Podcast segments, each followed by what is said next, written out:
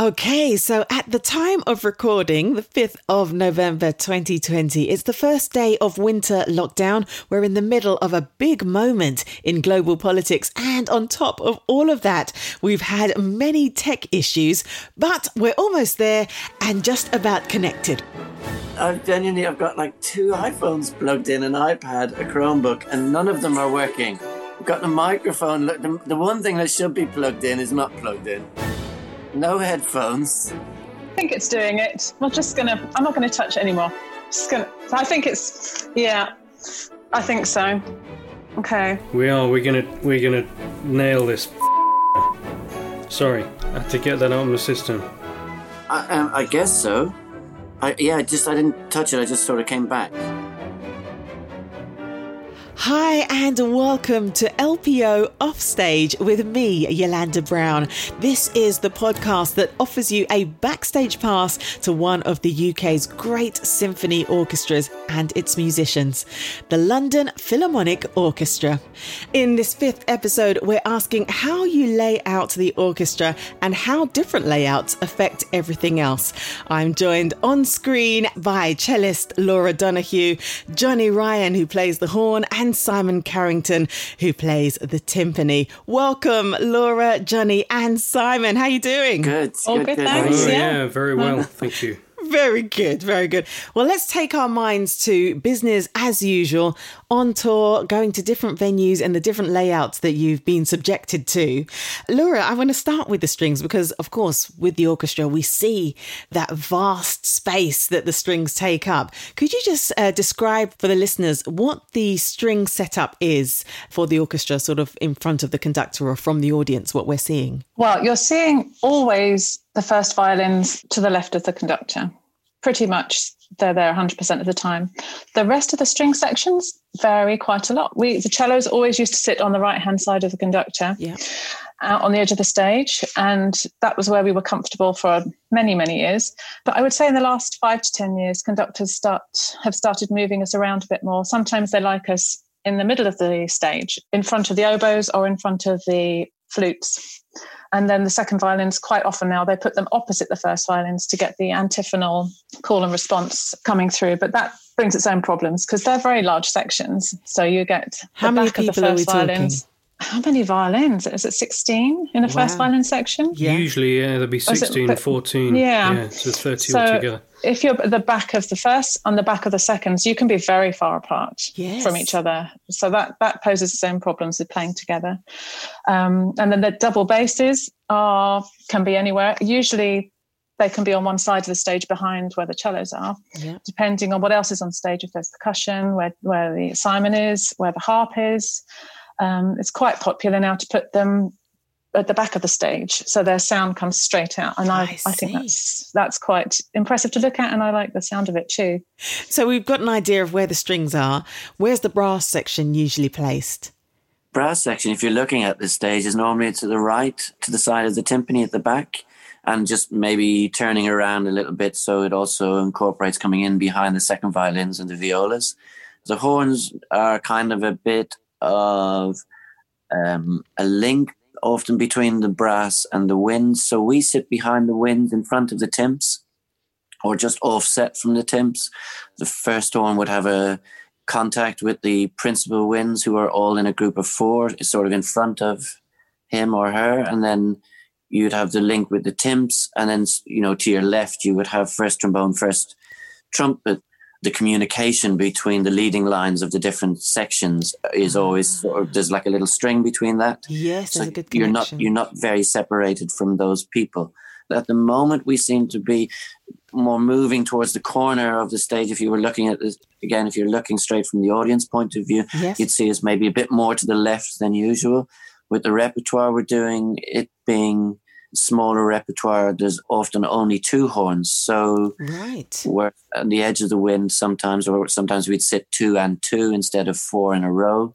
That helps with the communication within the section. And Simon, we know that you're usually the furthest away, either high up. We can see you, which is wonderful for, for the audience and hear you very well. Have you ever had a situation where your position isn't in that traditional place or they brought you up front or uh, sort of in front of the strings? Has that ever happened? Oh, in front of the strings. It, it has happened. Yeah, again, totally repertoire dependent, but I remember doing a piece in the proms a few years ago, which was, I think, the first Bartok piano concerto. And there's a lot of a lot of music that, that is just piano and percussion and timpani together, and it, it's just so much easier when you've got that contact with the pianist, you know, who's right next to you to play together. So that was uh, Vladimir Jurowski's idea was was just to get all of us percussion and timpani down down to the front. Wow. Uh, so I was sitting more or less where the principal cello usually sits. And, um, and that was a that was a very different experience for me. You How know, was how was it for you? Obviously, you had your shining moment, but how was it for you now being in front of everyone? a bit hair raising, even for me, who's lacking in that department.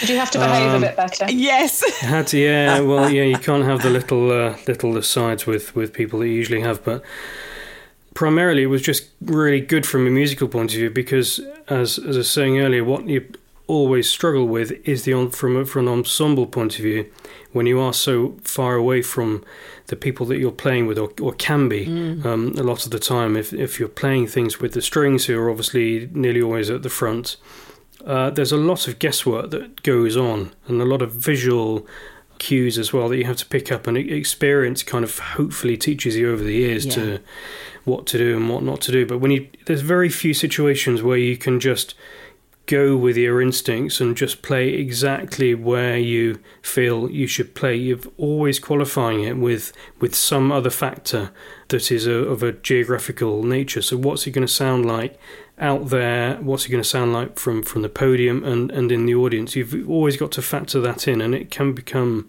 tiresome to put it mildly. So so not to have to think about that for that particular piece was really really nice actually Well, at the time of recording this, you are in the middle of your Autumn 20 live streaming concert series on Marquee TV. And this episode is called Swapping Seats. So uh, let's start with your concert last night. How is the orchestra laid out for social distancing, Laura? Well, the strings are greatly reduced. So, for example, in the cello section, we're usually eight or 10 cellos, and now we're only six. So we're spread out Wow. amongst that sort of space. Yeah. So it's a real shame not to have all our colleagues with us, but some of us are there. So we are now sitting two meters apart. And how does it work for you, Simon, being sort of oh, in a different section of the orchestra? How does social distancing work for you? Well, I'm fairly used to being distanced from most people. That's where people um, want me, I think, is, is as far away as possible. So it, there's not really um, a huge change. I've got trumpets sort of nearby. I mean, in the repertoire that we're doing, it tends mainly to have been just trumpets in the brass so far that uh, that we've been playing you know, Beethoven symphonies and that kind of thing. Sure. Um, there are trombones in, in the last movement of Beethoven Five that we did in the first program, but they were they were way round the corner, so I you know didn't have any contact with them at all. And Wow. um, whereas usually I've got the first trombone tempo sitting right next to me, and we have a good we have good fun there, and obviously have that kind of contact musically that is is really really important. But at least I've got I've got the trumpets nearish.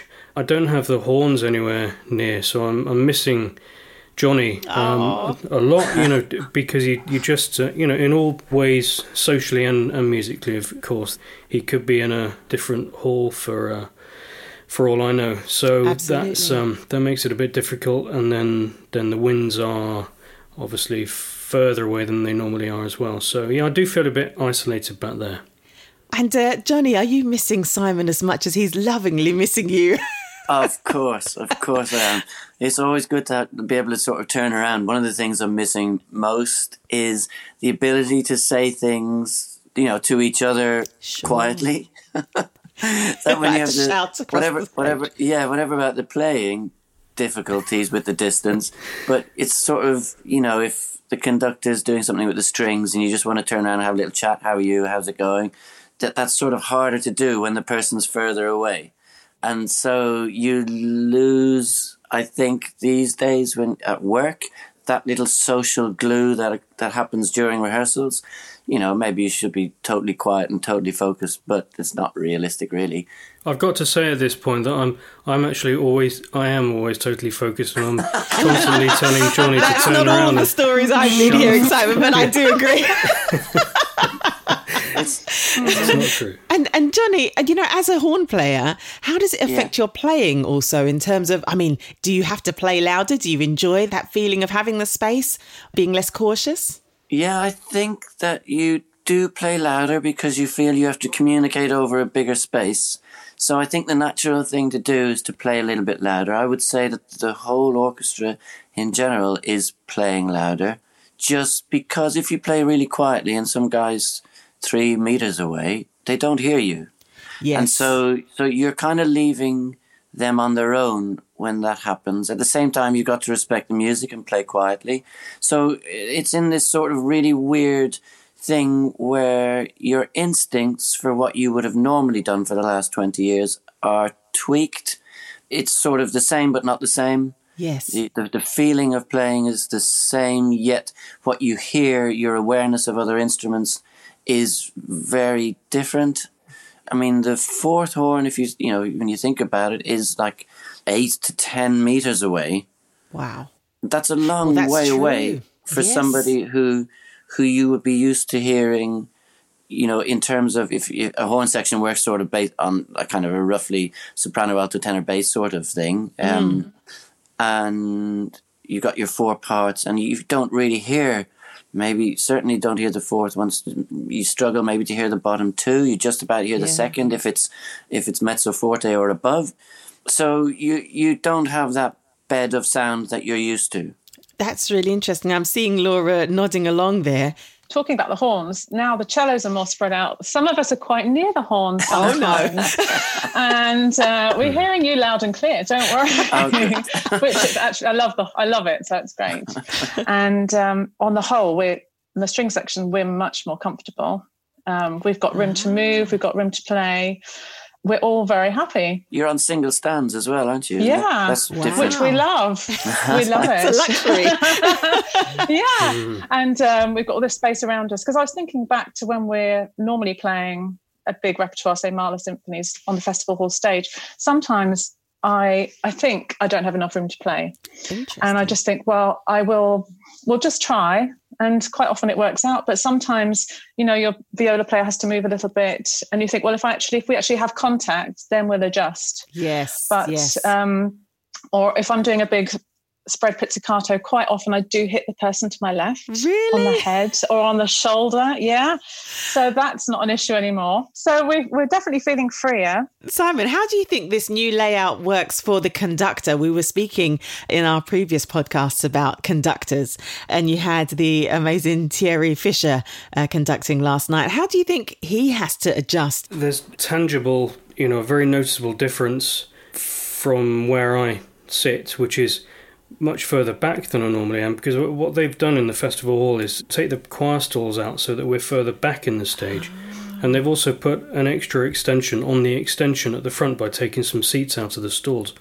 So that means that the distance between me and the and the conductor, and also the, the conductor and the and the players, well, all over the stage, is much bigger than it normally is.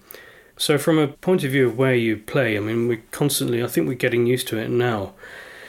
But you're always in danger of sounding late as a timpanist or anybody at the back of the orchestra. That's Yeah. the the major complaint is either late or too loud, or often both. I'm not saying that Thierry uh, leveled those accusations at all, but but that's a, a general thing that you have to be aware of the whole time. Yeah. But now, even more so with actually where you play, I'm going to always try and lead the sound for that reason. If I if I feel that if I don't play closer to the front of the beats than maybe some other people do, I would just will sound late. So That's a major thing that I miss with not being near you is that is that I would have latched onto you without thinking all the time for years. Now we're way across the other side of the hall and the horn naturally faces backwards.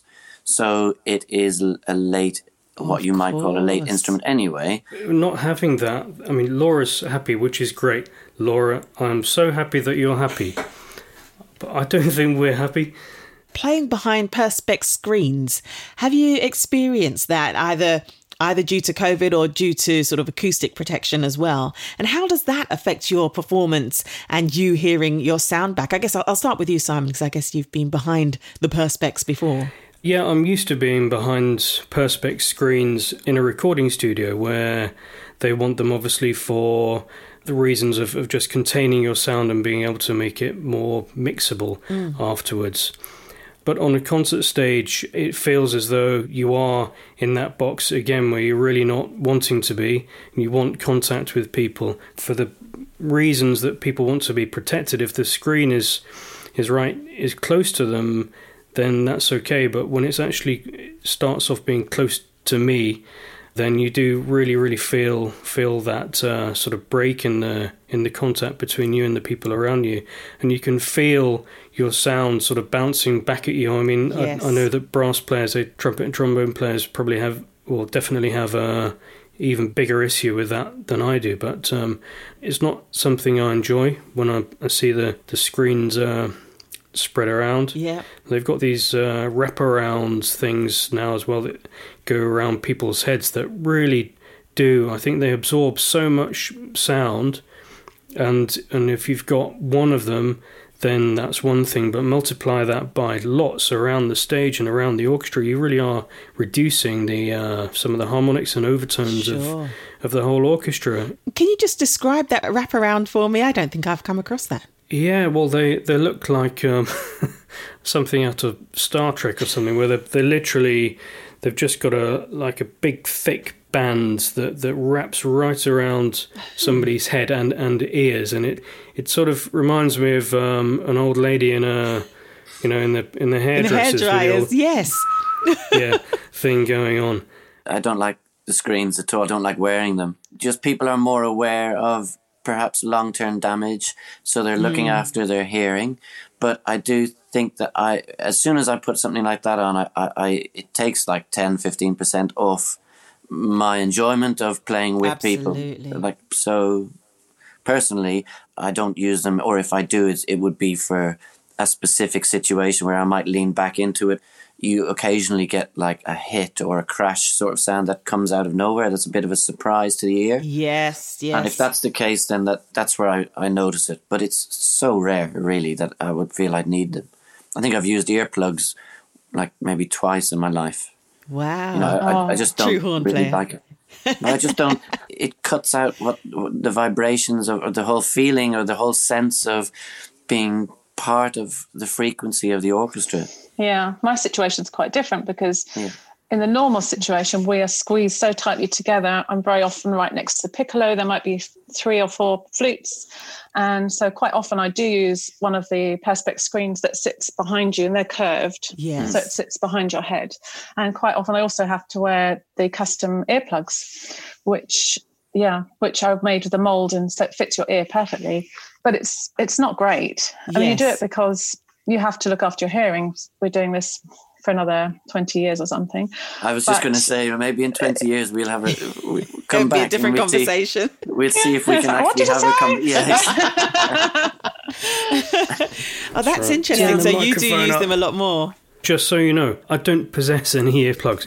We had all these levels measured, you know, over over quite a few years in concert and, and in rehearsals and and that kind of thing. And then there was a big presentation at the end where I think the conclusions of the team that was conducting the research were that the noise levels weren't anywhere near what they were expecting. Yes, yes. Um, apart from the, the spike noises that will just suddenly happen if you're not prepared for them, then then, then of course they are dangerous. Of and um, and this uh, this chap was giving the presentation. He said, firstly, that people that were really in danger were, one of them was was the timpanist and uh, and the and the spike levels that your ears are occasionally getting are, are akin to somebody water skiing, um, falling over on the water and slapping oh, your, your ear on on the water, you know, at speed. Now I happen to be a water skier. That's one of my hobbies, and so I said to this guy, so. For a water skiing timpanist is really doomed, right? yeah, he said, really yeah, oh, wow, that would be really terrible. So so I've not really taken much um, kind of interest in it. Can you tell me of any other sort of unconventional or experimental layouts? So we did we did a Messiaen et exspecto with the brass and percussion and wind, um, and that was unusual because you would obviously normally have an audience, and because we don't have an audience, we all went to where the you know we played it from the audience seats. So and the conductor was on the stage facing us, and we were where the audience were, and he. Um, and that was interesting to use the space differently. You know, the audience not being there gives you the opportunity to use the hall a little bit differently for different things. Exactly. So it looked quite funny. It looked really it impressive. Seeing the conductor yeah. the other way round on yeah. the stage. Yes. And what about playing in a pit, in an orchestra pit? Because of course, I'm I'm envisioning throughout this whole conversation, I'm envisioning, you know, the Royal Festival Hall stage, that big expansive space. What about having to go somewhere and be playing in the pit? Does that happen often? And what is the layout like when you get down there, Simon? Well, of course, we in ordinary times have the privilege of playing down at Glyndebourne for three, three and a half months. Um, each year, yes. and we have our own sort of pit set up. There we have a default setup. For me, that means I'm pretty much in the doorway. Oh yeah, we have to squeeze around you in, to get in. In the corner, yeah, everyone has to squeeze oh, around, and they all yeah, you know, you feel as though you're always sort of getting in people's way, which you are, but there's not too much I can do about it. But once we're all in and, and, the doors are closed, then it is such a different experience. What you can hear there doesn't resemble what you can normally hear right. on a concert stage. So, for instance, when the orchestra is playing a tutti, you can only really hear the people that you're closest to. I mean, I depend on hearing the higher frequencies in the orchestra. Mm to kind of inform what I want to do. And sometimes, well, a lot of the time in the pit, I can't hear what the first violins are doing at all. Um, I can hear the only the people on my side. I can't hear the horns because they're on the other side. If everyone is playing at the same time, then you know that the person next to you can hear the person next to them, and, and there is a sort of chain there. So you you can be reasonably confident that it'll sound together, yes. but um, it presents its own challenges in, in other ways. At Glyndebourne, we had the singer running through the strings in Barber of Seville oh. to come and sing from the conductor's podium. So that had to be done quite carefully because, again, in the pitch, you're quite squashed with tight for space, and someone bounding through, wow. um, singing his heart out was, um, yeah, we had to make sure we gave him a bit more space. Keep but, the bows yeah. down. I remember going to a Boston concert. I was with a youth orchestra, and it was one of the first sort of orchestral concerts I'd ever gone to. And what I loved, and I was sort of at the edge looking down from one of the choir seats somewhere, and I could see the orchestra, I could see what was going on. And what I liked was the little interactions that went on during a concert, which you wouldn't normally see if you were, you know, 15, 20 rows back, but you, you got to see you know the little somebody might i don't know share a smile about some bit or they might sort of do sort of gentle sort of shuffle just to say well done and all of these little signals that i didn't know when i was growing up. And it is interesting there is a sort of unspoken language that goes through an orchestra during a performance which you know, I think you don't get to see unless you're sitting kind of close up. And I think you're spot on with that, Johnny. And I think that's also what's lovely about this podcast. There's so many things that come up in the conversations that I hadn't even considered. When you're going to these smaller theatres, what is it like and what sort of incidents are happening where you're a lot tighter together? Well, it's really squashed. I mean, sometimes not everyone gets to play the concert in some of the really small halls. Oh, um, even if you're all on some, tour? Someone would yeah sometimes people there's just no room. They just it doesn't often off. happen. They have a day off they go i for didn't lunch. know that. Very rarely it's never happened to me. You're, we you're need a bigger section for simon, simon. yeah but um, for example the music Musikverein which is a of course one of the most famous halls in the world is actually quite a small stage. Right. and quite it's quite staggered so the um, cellos can be you can be raised up a couple of feet above your colleagues in front, um, which takes some adjusting to. But yeah. other things about touring, especially when the cellos are sat on the edge of the stage, some stages are really high, and um, you can be sat on the edge, oh and goodness. your colleagues this is in the old days, and when we had a large repertoire, your colleagues can say, "Can you move a bit to your left? Can you keep moving to your left?" And um, you know, you've got a nine foot drop. Oh no! I think it's the Concertgebouw is quite a big drop. It's um, not my favourite, but even if you have some flowers next to you, it's just reassuring. just to know where your boundaries are. yeah, exactly. It's like I'm not going any further. That's it. I do remember doing a concert in there years ago where uh, you know it was a huge orchestra doing the Alpine Symphony, and the flowers were at the front, and and the flowers did get pushed off the stage. Oh, did so they? by by a cellist's Oh my chair. Yeah, God. so then that shows you just So how, right to how close about they were. this. Yeah, absolutely. At least the flowers Sorry, I will be the first to go. yeah, yeah. Laura Donahue, Johnny Ryan, Simon Carrington, thank you so much for joining me today on LPO Offstage. It's been fantastic hearing all of those stories. Thanks, Yolanda. Thank Pleasure. you very much Thank you. indeed. Pleasure. You're welcome. This is LPO Offstage with me, Yolanda Brown, and thanks so much to Laura Donahue, Johnny Ryan, and Simon Carrington for their fantastic insights into the life of an LPO player. Do remember that you can stream all the LPO's current concerts on Marquee TV. Just go to lpo.uk forward slash autumn 20 and you can watch each concert free for seven days. There's a new one every week, so keep your eyes and ears peeled. You can subscribe to this podcast, rate, review, tell a friend, and get involved in the conversation. You'll find all the links in the description of this podcast and using the hashtag OffStagePod on your social media platform of choice. Thanks very much for listening, and do join me for the next episode, which we're calling On Stage Now, which will be all about the rituals of the concert. What you see on stage may not be all that it seems.